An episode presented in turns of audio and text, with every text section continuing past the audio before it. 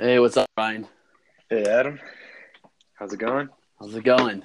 Good, good, good. Good, man. Yeah. So, uh, welcome in, everyone. This is Two Cents Sports Talk. I'm your host, Adam Katulak, and here's my co-host, Brian Crum. Let's get to it, Adam. It's been a while. It's been a little while since we've done one of these, so gonna be a little rusty, but let's have some fun with it. I feel it. like that's our our common intro now. Hey, yeah, it's yeah, been a while. yeah. We've got to fix that. It- we do, we do. At least we have a lot of content to talk about rather than having to stretch it out, right? That's so right. that'll be That's good. right. And you you've been busy with your your big boy job now as of late. yeah, adjusting to the real world. It's been fun. Yeah. While I'm still a semester away from graduating college. It'll get there. You'll get there soon. You'll get there Yeah. soon. all right, so let's just hop right in. All All right. right. Sounds good. So, uh, as many of you guys know, the college football playoff starts tomorrow. It's going to be at first Notre Dame versus Clemson at AT&T Stadium for the Cotton Bowl, I believe, at four o'clock, and then at eight o'clock uh, we'll have Oklahoma versus Alabama, another Oklahoma versus an SEC team, um, just like last year, facing in the Capital One Orange Bowl. So that'll be pretty in- interesting. And I just wanted to start it off with just um, you know, looking at these three teams, we have three undefeated teams, and Oklahoma made it as the fourth seed, but they beat the team that they've lost to earlier this year, Texas, in their uh, Big 12 championship game. So the four deserving teams, and it's very it's going to be very exciting. Expecting high scores with the over unders of 56.5 points for uh, Notre Dame, Clemson, and 77.5 points for Alabama, Oklahoma. So who knew? They would be expecting Alabama in the shootout, I guess. But let's just get your initial thoughts on the games, Brian, and then uh, we'll just start talking. Let's go. All right. Well, um, I think just like any year, I'm more interested in the uh, in the matchup that doesn't include Alabama because I usually just write Alabama off to be in the in the final, the championship round. But I'm interested to see if Notre Dame's for real. I mean, everyone's been doubting them this year just because I mean they're undefeated, but their their stats don't really look all that great in comparison to these other top three teams. So I'm really interested in that Clemson Notre Dame game, but I don't think it's going to be much of a game. I'd love to see it be a good game, but I think that it's going to be just another Clemson Alabama championship matchup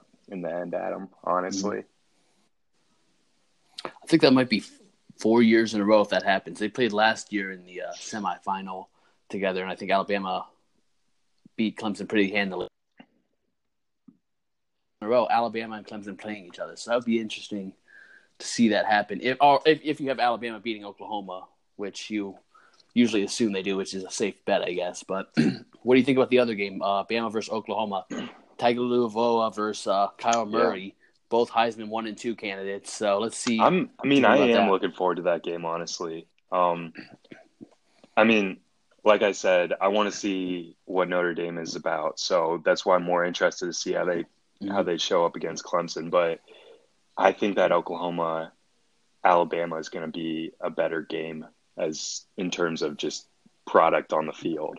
So I'm excited to see that. I mean, with Oklahoma having the number one offense and Murray, the Heisman winner at quarterback, like who doesn't want to watch them on offense?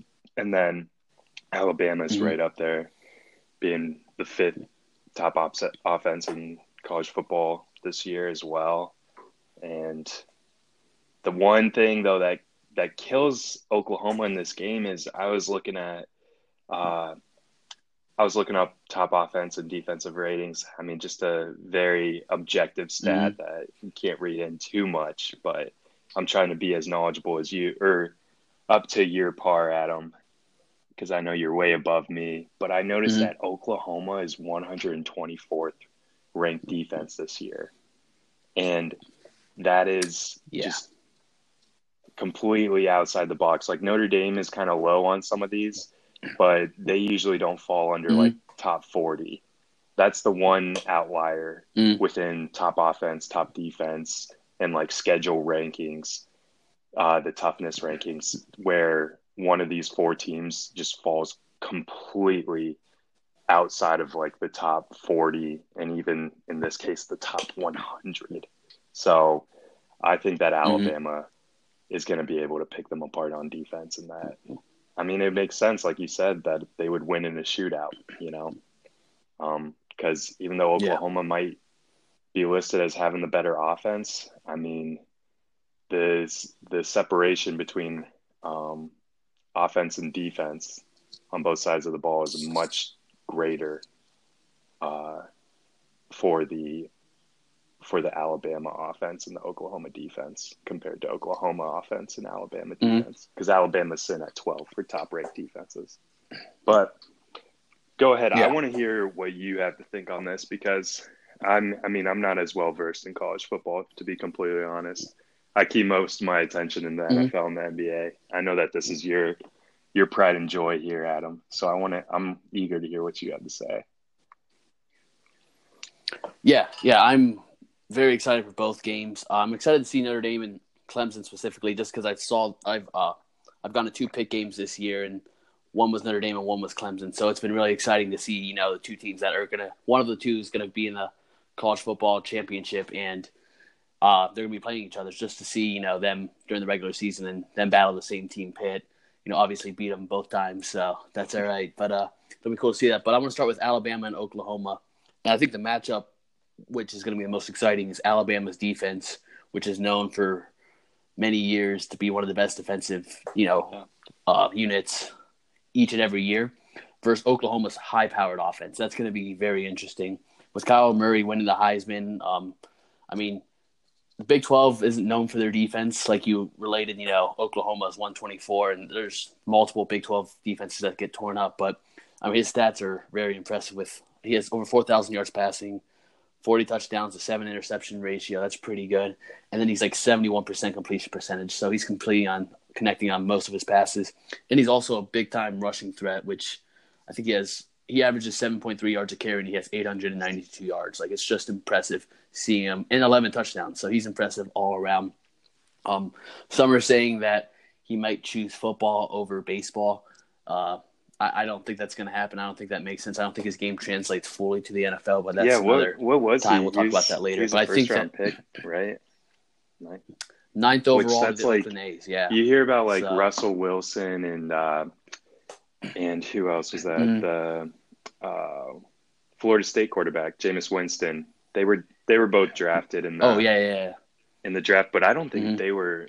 Adam, tell me about this. But they, They weren't weren't in the weren't first round like that. Like that's No, no, they weren't in the first. I, I don't believe they were in the first round. I think Wilson went a little bit later to the. I think. I think he went to the Rangers, and then um, I forget where Jameis Winston went, but yeah, they were later rounds. Like this, is unheard of. he's, He's a huge high, you know. Yeah, this is unheard of. Having like ninth overall pick. That's like you know you're coming out. You're getting a good signing bonus because typically when you're in the minor leagues, if you're not in the early rounds, you're just getting a decent contract and getting a shot to play in the majors. You know what I mean? You have to work your way up. When you're a first round pick, you're expected to be in the majors within like three to four years at least. You know, sometimes it's even sooner if you're like Robert Ronald Acuna or someone like and that. then, You know, I mean, if But, he uh, came out in the NFL, yeah, I mean- he would easily be easily a top ten draft pick. So he, you don't think so? Oh, I No? don't know. Oh. I don't think so. No, no, no, no. I don't think. I don't think his size translates. You know what I mean? Like if you look at the stats and like how he went without, people are saying like he's going to be a first or second round pick. I don't. I, biasly, I don't. I, or not even biasly. I just don't think that it will translate. But people are saying he's uh-huh. Oh. got. He could be a first round pick or a second round pick. And with Herbert being out, I mean, there is potential that someone could shoot up like similar to Baker. But he's he's a little shorter than Baker. You know, but he was in the same system, and that's where the NFL is going. So, he, I mean, technically, he could be a first round picks, especially since Herbert's not coming out. But I don't, I don't know. I don't. I see him falling a little Okay. further. But people are saying that they could see him going first two rounds. I think Adam Schefter tweeted that out earlier today. So you don't know, you know, especially whenever That's the draft comes interesting. around. I just assumed with um, him winning the Heisman and him being that talented in yet another sport Mhm. that or major league sport that it would just be like, oh, this is a talent that we can't pass up. He's a top ten pick. and the position Yeah. of need, which is quarterback, and uh, Baker Mayfield showing success translating Okay. from the system. A lot of good signs are showing Gotcha. there, but I still don't think that I don't I don't think it would uh, work. But we we'll talk about that when we get Yeah. closer to the draft discussion. Yeah, I, I did hear though, just But- quickly that he said that he's interested. I mean, of course he's gonna say he's interested, but he said that he's like seriously interested in playing both though, which would be cool because our generation hasn't gotten to see that really. no, and especially with how like the talent, Yeah. the skill level has increased. You know, how you really have to choose one sport starting right at younger away. ages Yeah. and. Yeah, that'd be that'd be that'd be interesting, you know, especially if they overlap a little bit, or if he's like playing in Oakland and he's also, I'd, you know, I'd maybe on the see it. um, playing for the Giants or something. You know what I mean? Somewhere it's like East Coast. But both West Coast, positions, I feel like you know, that overlap. would allow him to do it. Other than, well, I guess being a pitcher and a quarterback, that could really tear up your arm. But all right, Yeah. so go on. Yeah, yeah. Sorry. All right, you're good. You're good. Um, and then I just want to, uh, yeah. So Oklahoma's high-powered offense, they they make up for a lot of the mistakes that their defense has shown being that low rated. So that's going to be very interesting to see how they face Alabama's uh, defense. I think that's the best matchup overall.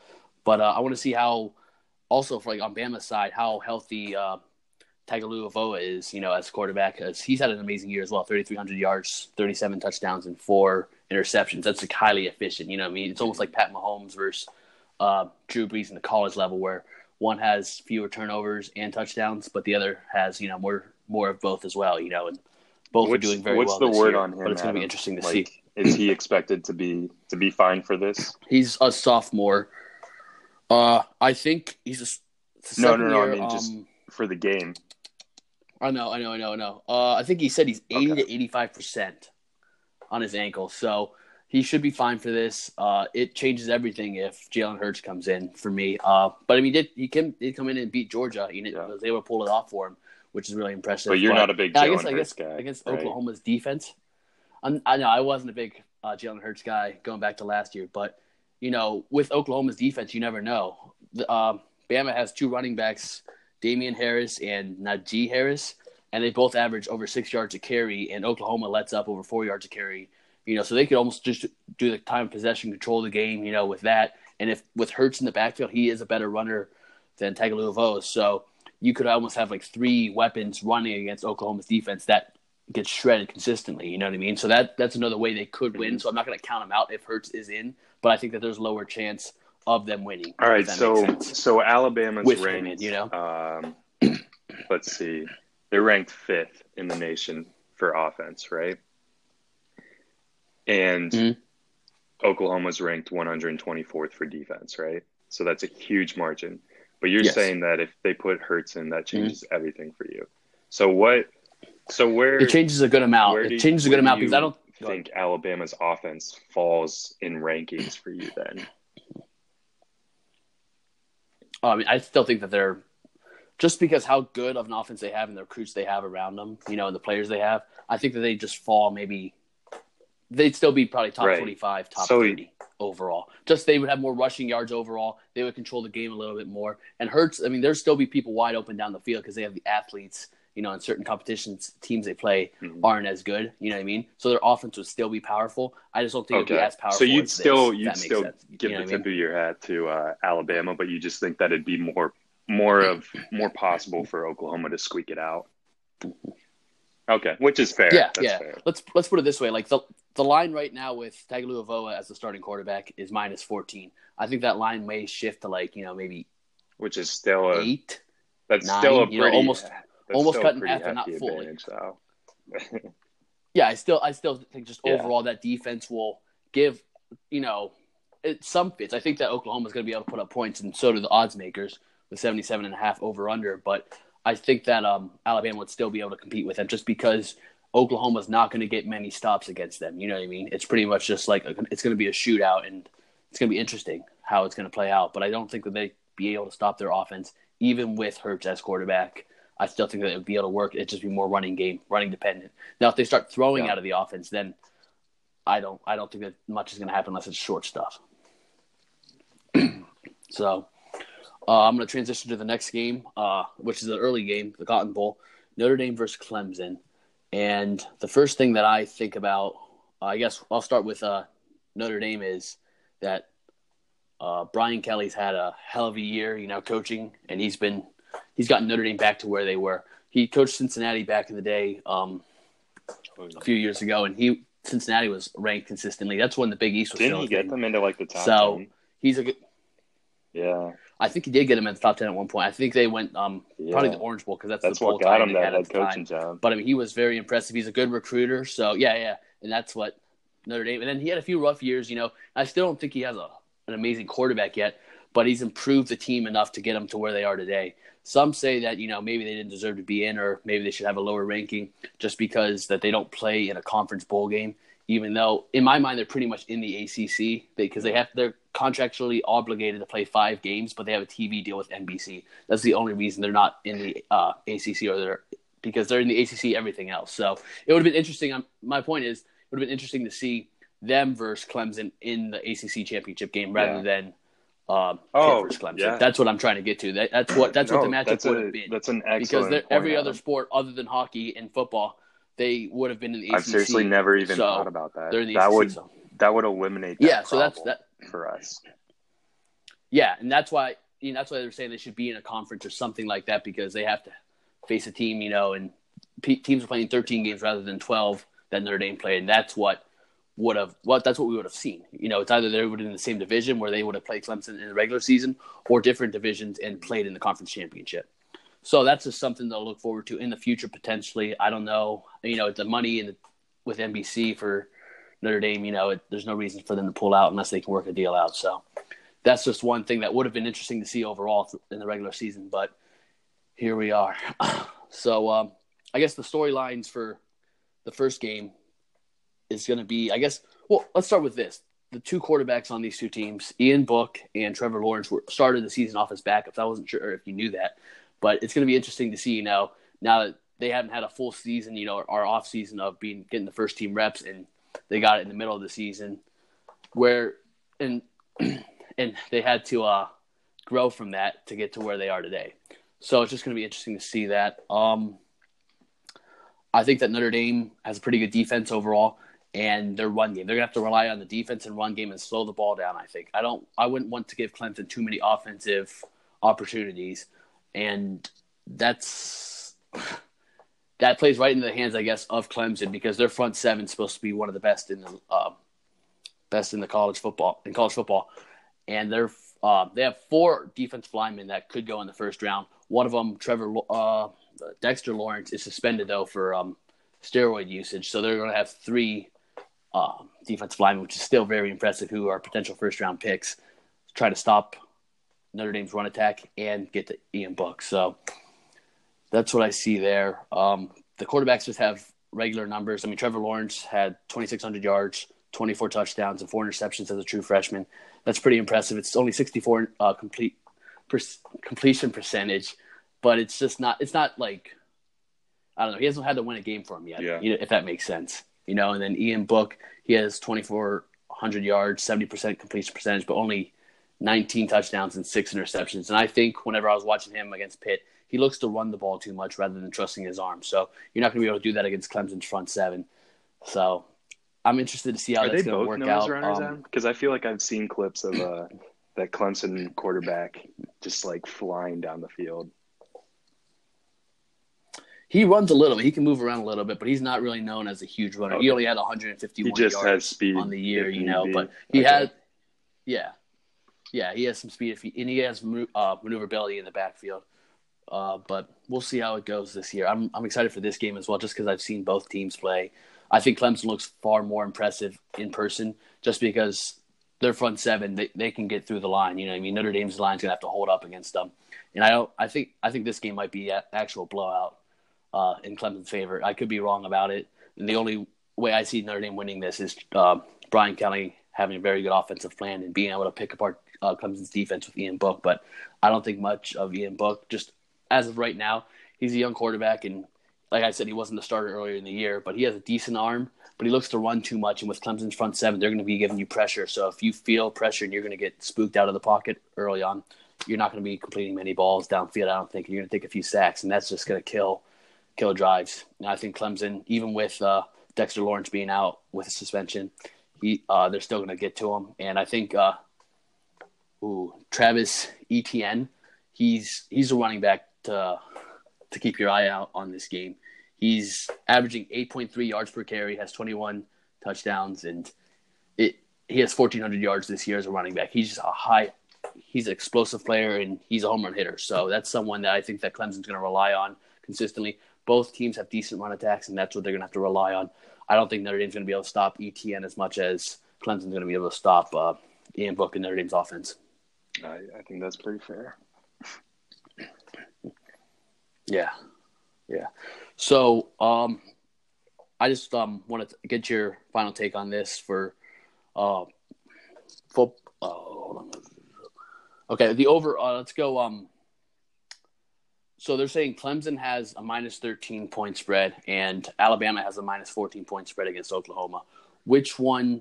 I guess what would you take in each game, point spread wise? Like who who would you take with the spread? I guess each game. Um, hmm. I would take uh, Clemson with the spread. Yeah, I You take Clemson with the Alabama spread? though. You think it's gonna be a closer game then? What uh I guess what scores would you say for these games if you have to come up with them? Like or how close each game would be? Hmm. I I know I'm just I think that Alabama squeaks out like not squeaks out. I say that they end up winning by like ten points.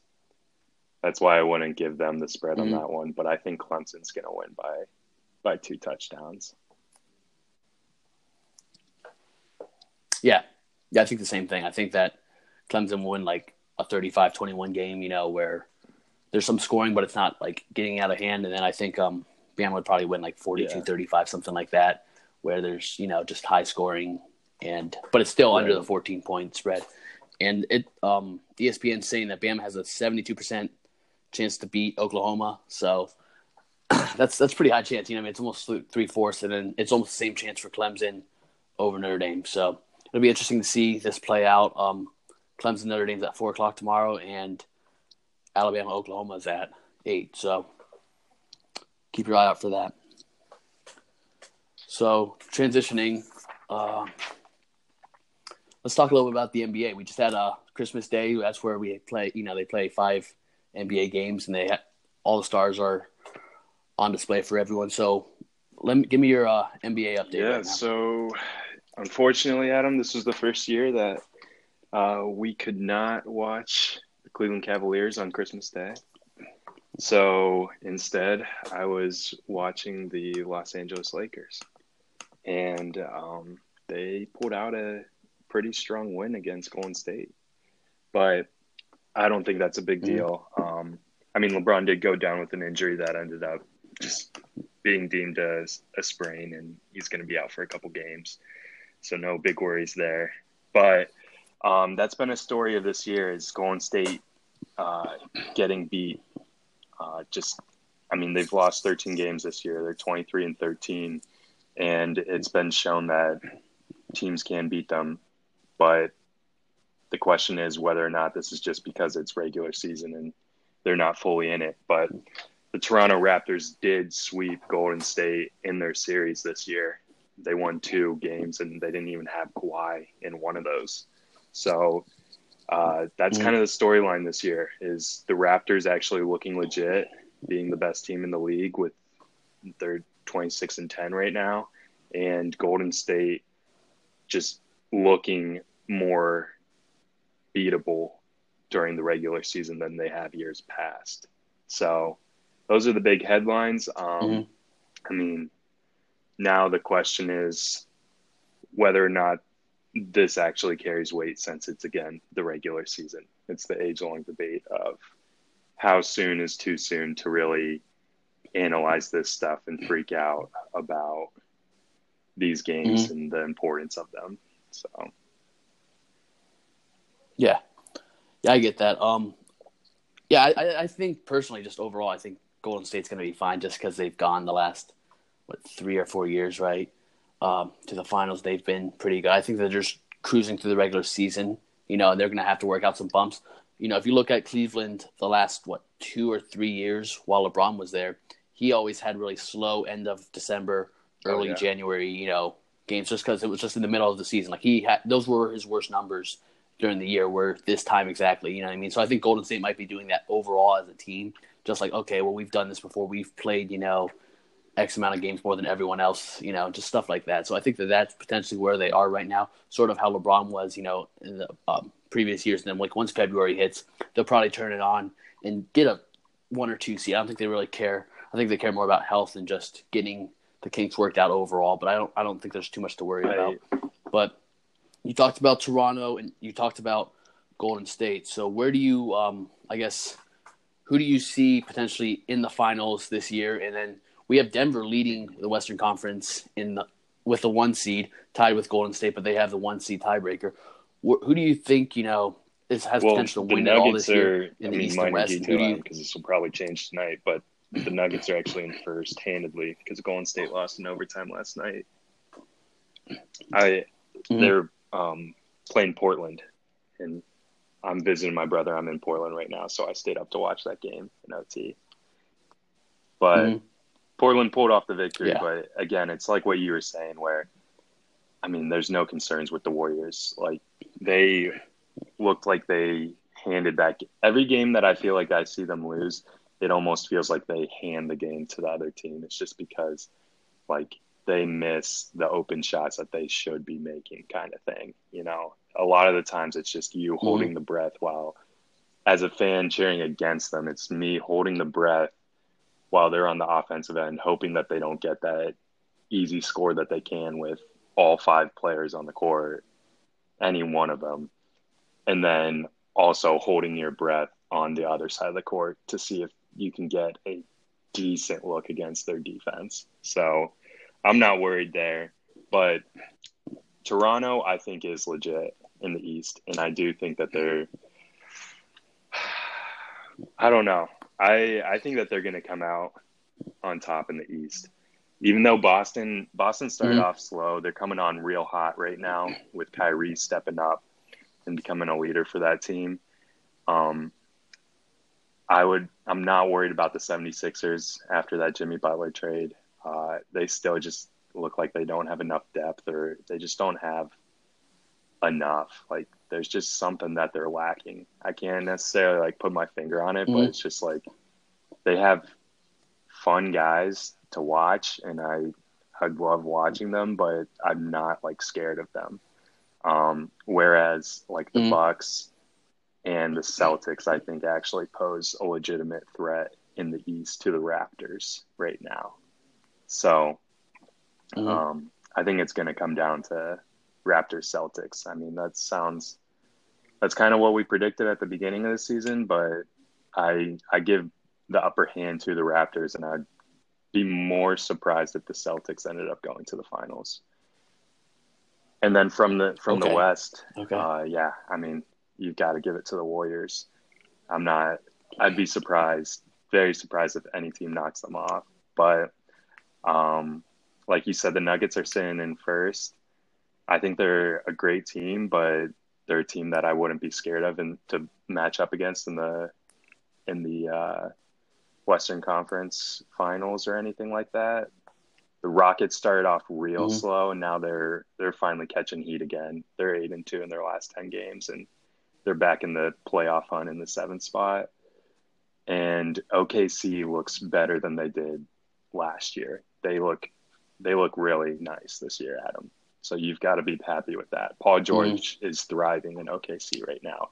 And it looks like Russell Westbrook is finally yeah. like really just I don't not really, but like it looks like he's more so comfortable with scoring less points a night if it means that his team's going to win. His scoring's down. He's like only averaging 20 points a game this year.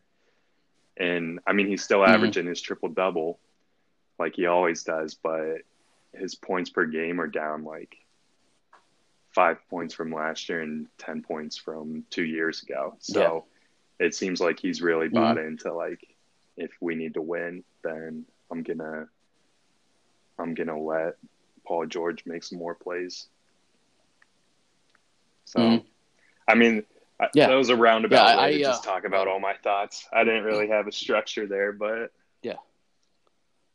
Well, that's all right. What about uh, L.A.? Yeah, the Lakers, dude. I in the West I'm, before we. I'm actually impressed with them. Like, I thought that they would definitely like make the playoffs because they have LeBron. I thought that they would maybe have like the sixth seed at best, like eighth spot, probably going into the Mhm. playoffs. But right now they're sitting in this fifth spot, and they're only two and a half games back from the number one spot.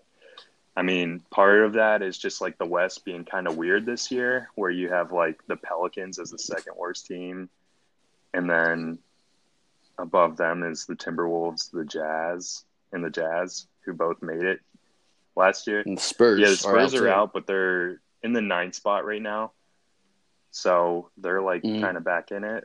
But, anyways, regardless of how crazy it's been in the West this year, I'm impressed with the Lakers, especially with how they were able to pull Mm. off that win against uh, Golden State with LeBron out in half of the third and the fourth quarter. And they won handedly. They Mhm. won by like 20 points.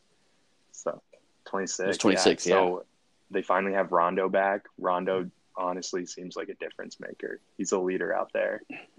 Uh, he, I think he just had surgery today on his uh, right uh, ring finger. What? He's gonna be out for a month. He's out again?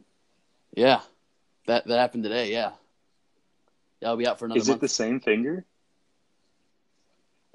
It's his right ring finger. I'm not sure what's the first one. Yeah. I thought it was hand. It was like- could have been. It was his hand. Yeah. I didn't know if it was his finger or what, but wow. That that Yeah. sucks, man. So that's another month without Rondo. because I Yeah. think he's a huge piece for them. But um, Mm-hmm. the Lakers, I so I I remember I think we talked about this last year. I forget if we were on air or off air, but I was not sold on Kuzma at that point, and you were, and Mhm. I had not Oh, yeah. watched enough. I don't know if it's because I just had not watched enough about him or on him or what, but I think out of Lonzo, Ingram, and Kuzma and Hart, I think Kuzma is their top piece to keep if they're looking to trade and make a deal. I I think he looks nice. He's Mhm. he's a lot longer and lengthier than I thought, and he can he can really score a bucket when you need it. Whereas Ingram, I I was hoping for a bigger. He had a, a you know kind of a freshman mediocre performance for his year, especially being drafted number two, and then he had a big Mhm. jump last year, and it looked like he made a sophomore leap. And I was expecting more out of him in his Mhm. in his third year. I thought that he was going to make another big leap, but we just haven't seen that yet out of him. So What I, okay, just um, what I would say about that overall, I you know I still think that Kuzma is the best player on the team other than LeBron James, obviously. You know, but uh, something that would also make sense for not trading Kuzma over like an Ingram or someone else like that would be that when Oh Ingram gosh. plays with LeBron, his numbers are significantly Yeah. worse than they are whenever he's playing by himself. So if you trade him, you know, you he's not performing up to what he could potentially when he's with LeBron, whether that's, you know, because LeBron is the main ball handler and sometimes Ingram does a good job playing point forward, some- well, something it, like it that. goes you know what I both mean? ways. Adam, So that's what, you know, the just the Mhm. Lakers in general, their production is better whenever they just have LeBron on the court and not Ingram with him in that Mhm. in that five man lineup. Yeah, and I still think Ingram could be a potentially good player, Yeah. and he is a good player, you know, but he could be, you know, the next level kind of guy. But it's just, I don't know. It's just almost like Ben Simmons and um, LeBron. If he went to Philly, Ben Simmons' numbers wouldn't be Mhm. as good as either. You know what I mean? Something like that. Like they, their games are very similar, so one's going to take over the other. They're gonna, Well, Yeah, and that's, numbers that's been a problem anywhere LeBron's went. I mean, like you saw how Cavs had to, they ended up pulling off that Kyrie Irving trade, and we got Jameson, or we got Jae Crowder as a part of that deal, and Mhm. Jae Crowder just did not work out in Cleveland because he plays the same position as LeBron. So we ended up we had to trade him to Utah, Yeah. and he's been playing well for Utah. He's been thriving there, and he was thriving in Boston before. Mhm. And it's the same thing with Ingram. It's just like it's it's tough to transition to play with LeBron because it's a different game, but it's even more tough for the people who play the same position as LeBron because you just Yeah. have to completely adapt your game. yeah, Yeah, so I just wanted to get that in with in with LA. Uh, I'm going to start with the West overall. Just contenders, I think, are there, and um, I'm going to say, you know, start off with LA is a contender in my mind. I think that they could potentially win it if they can get through the East or uh, through the West. Um, they would have to. I don't know if they can beat Golden State in a series. They would have to almost have like the Rockets beat them and then beat the Rockets, or like the Thunder beat Golden State and go that way. I don't think they could beat just like with their youth, you know what I mean? And since Golden State's veteran, they've gone multiple times, they've won it, you know what I mean? It's sort of like that hurdle you have to leap over. So to beat them, you're going to need a little bit more experience, I feel like personally. But I think that LA could be a contender, especially if Golden State somehow gets knocked off or an injury happens to someone like yeah. Kevin Durant or Steph Curry. Um, my number one contender in the West is Golden State, like I mentioned before, just because they're dominant. Um, they've won it multiple years, you know, and they have KD. They still have a loaded team. They have a good bench they're just going through the. I think they're going through the motions right now, figuring out who they are as a team because it fluctuates. Demarcus Cousins is going to come back. Now we'll see if there's any headaches with that, or if he just comes back and just is very productive, you know. But they're going to have to get used to that in the coming months, just you know, rotation wise, just understanding what's going on. Draymond's playing more of a center role right now, so he's going to move to power forward, and it's just going to be a little mix. You know what I mean? Just see how Boogie's uh, transition comes back from the Achilles, playing consistent minutes and stuff like that. So that's something you keep your eye out for for Golden State. But they are getting another All Star back in their team, so it's going to be you know it's. The yeah. rich rich. I'm gonna be. I'm interested you know? to see how that works out, then, just because, like, one, I I don't think it can hurt them. You know, like I said before, he's been on the team for mm-hmm. so long now, and I mean, yeah, he hasn't been in the lineup, so you don't know about the headaches that come with that. But it seems mm-hmm. like he's adapted to their culture pretty well but I'm just interested to see if it makes them better, how much better it makes them because no one's really come off an Achilles injury like being the same as they were before. Mm-hmm. You know, there's yeah. it's just always known that you are, you know, half of what you were at or, you know, mm-hmm. three quarters of what you were before, which Boogie was incredible. So I wonder if it mm-hmm. will really give them that centerpiece that's just 100% makes Golden State untouchable. Or if it's just going to be another like I th- JaVale McGee, but a little bit, you know, more mm-hmm. polished, obviously. But you know what I'm saying? More yeah. of a role player. I think I think it's going to be big for them in the sense that you know Rocket the Rockets won't be able to go big on them, who's another contender in my mind, with Clint Capela. You know what I mean? Like he'll be able to body Clint Capela and actually control him a little bit off the boards and then Steven Adams from OKC. It's going to be help them yeah. with matchups potentially. You know what I mean? If teams are playing small ball, they can play small ball without Boogie or with Boogie. You know, but you know more than likely without. But if they try to go big on them, they can put Demarcus Cousins in there, and that's going to hurt them as well. That's how the Lakers. You know, I think I don't. Who's that one guy with the Lakers? I don't even know his name. I think he's like the third oh, string center. The white kid. Uh the the tall white yeah. guy, right? yeah.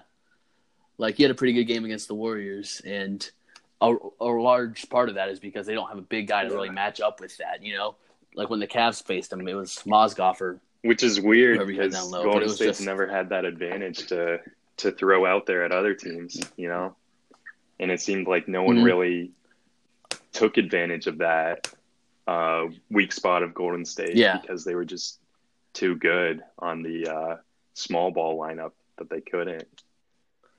Yeah, his name's Ivica Zubac, Zubac, and uh, he's 21 years old. But yeah, I know I mean, they have Mo Mo exactly Wagner too. Exactly. They drafted him out of uh, Michigan. Mm-hmm. But that's mm-hmm. oh sorry. But that's something I was gonna say that's Go why ahead. I think Toronto's like legit. Where if they made it to the finals against Golden State, that they could, I mean, that they could actually take it to six games. You know, I mm-hmm. I yeah, it would be against the odds for them to pull out a, a victory in that series. But I think that they could easily take it six six games because they have that lineup where well, the, they can go big or small. They have so much depth. And every player that they have is just like average to above average. And then they have Kawhi and Kyle Lowry. So it's like that's their mm-hmm. huge advantage where Golden State has little to no depth. And mm-hmm. they have someone who can guard exactly. Durant, and that's going to be huge. That's the biggest mismatch that Golden State has because no one can really guard Durant other than a Kawhi or potentially Greek Freak or Anthony Davis or LeBron occasionally, but he can't do it. You, it's hard to do it and put up numbers, and that's something Kawhi's been able Yeah. to do throughout his career. Whether he's facing LeBron or Durant, he can put up numbers, his offensive numbers consistently, and he can still guard at a high level. That's something that's rare in this league, and that's why Kawhi Yeah. is so sought But after. I I will mention that I, I was listening to the Hoop Collective uh, with Brian Windhorst, and they mentioned this. I I didn't look into this stat, but they were saying everyone says that Kawhi is a top defensive player, which he is, and that he's known for being a LeBron stopper, right? And he is. Mhm. But people just automatically associate that with if he's a LeBron stopper, he's also a KD stopper.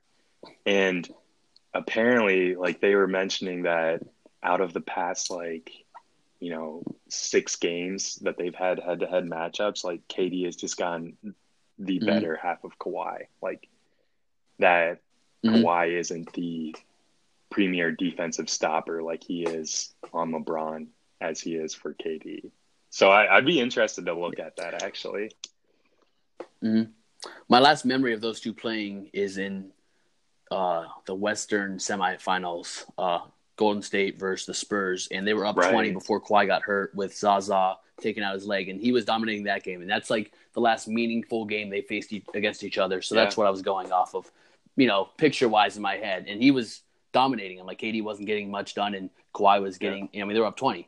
The Spurs were up 20, and that's all they had was Kawhi. So that's, you know, that's what I was relating that towards. But I mean, it's interesting uh, that you brought that up with Windhorst's topic. and Yeah, I don't how, know. I mean, You know, it's I feel- debate Kawhi like is probably the best defender that you'd want to put on KD, but it's just Yeah, it's interesting because I didn't I didn't know that what they were referencing. So Mhm. and I mean, KD is you know probably the most well, unguardable yeah, player, I mean he's like just because he can shoot from 40 Well, out and hit, you know, and he can also he's seven also foot, seven so he can you and know, he so it's has like such a quick release that he can always shoot over you.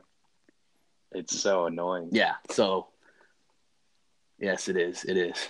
Um, but the other team I have, oh, I have uh, Houston and OKC as well as potential threats in the West, and I have OKC at three, LA at four, but. I feel like Houston with James Harden right now, he's on a Oh tear. He's on an absolute tear. I think his last ten games, he's averaging Yeah. like thirty nine points a game. Like he's he's carrying them back and bringing them back to life. And once they get Chris Paul back, you know he's a team player and he's going to help them with defense and offense. So it's going to be even better. I think they're going to make a run. I think that I feel like it's going to be you know a Houston two seed, Golden State one seed Really? by the end of the year. We'll see how it ends up, but yeah, I feel like Houston's going to really ramp it up soon. Um, but we'll see. I mean, they lost a few defenders, and that's going to be interesting to see where that plays out. But James Harden's playing at an MVP level again, and he's I mean he's averaging five more points than Kevin Durant and or four more points than Kevin Durant, and it's, pretty impressive. Like he's blo- and Yeah. KD's too, you know, in scoring this year. So he's also carrying the load for assists with fifth in the NBA at eight point three assists per game. Yeah. So it's going to be interesting to see, you know, if he burns out or not. I think having Chris Paul back will help him out. He won't have to take as much burden of scoring, but we'll see.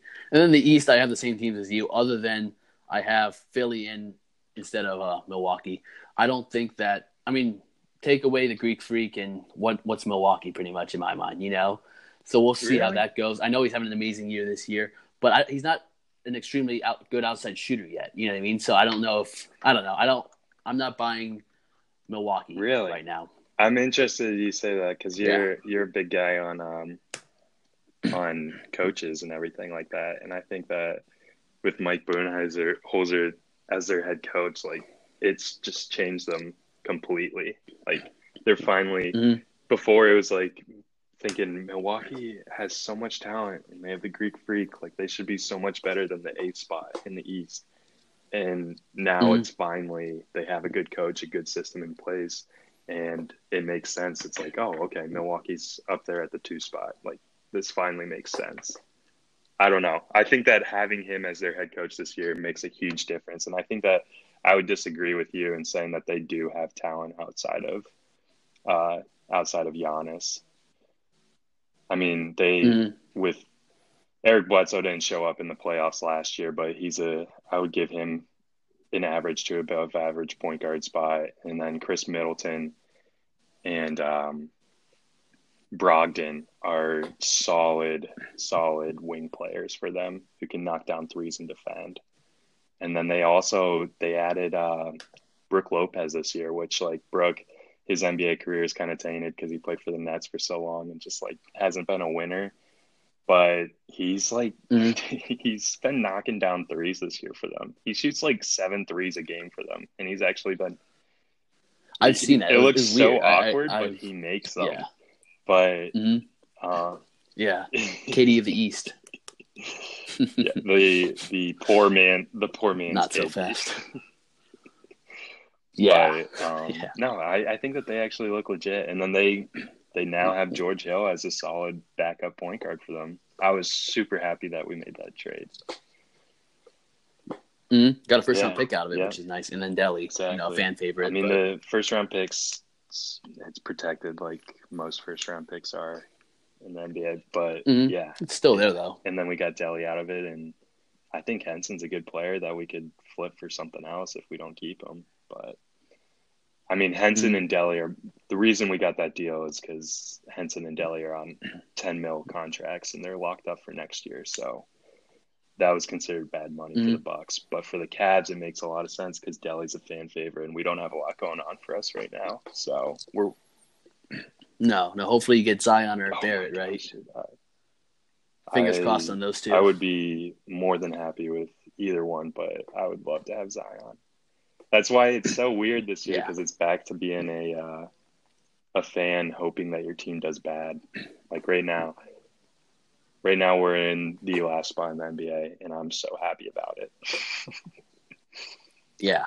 If you get one of those top two guys, Oh it, it can really just change your Yeah. team for years to come. It's yeah.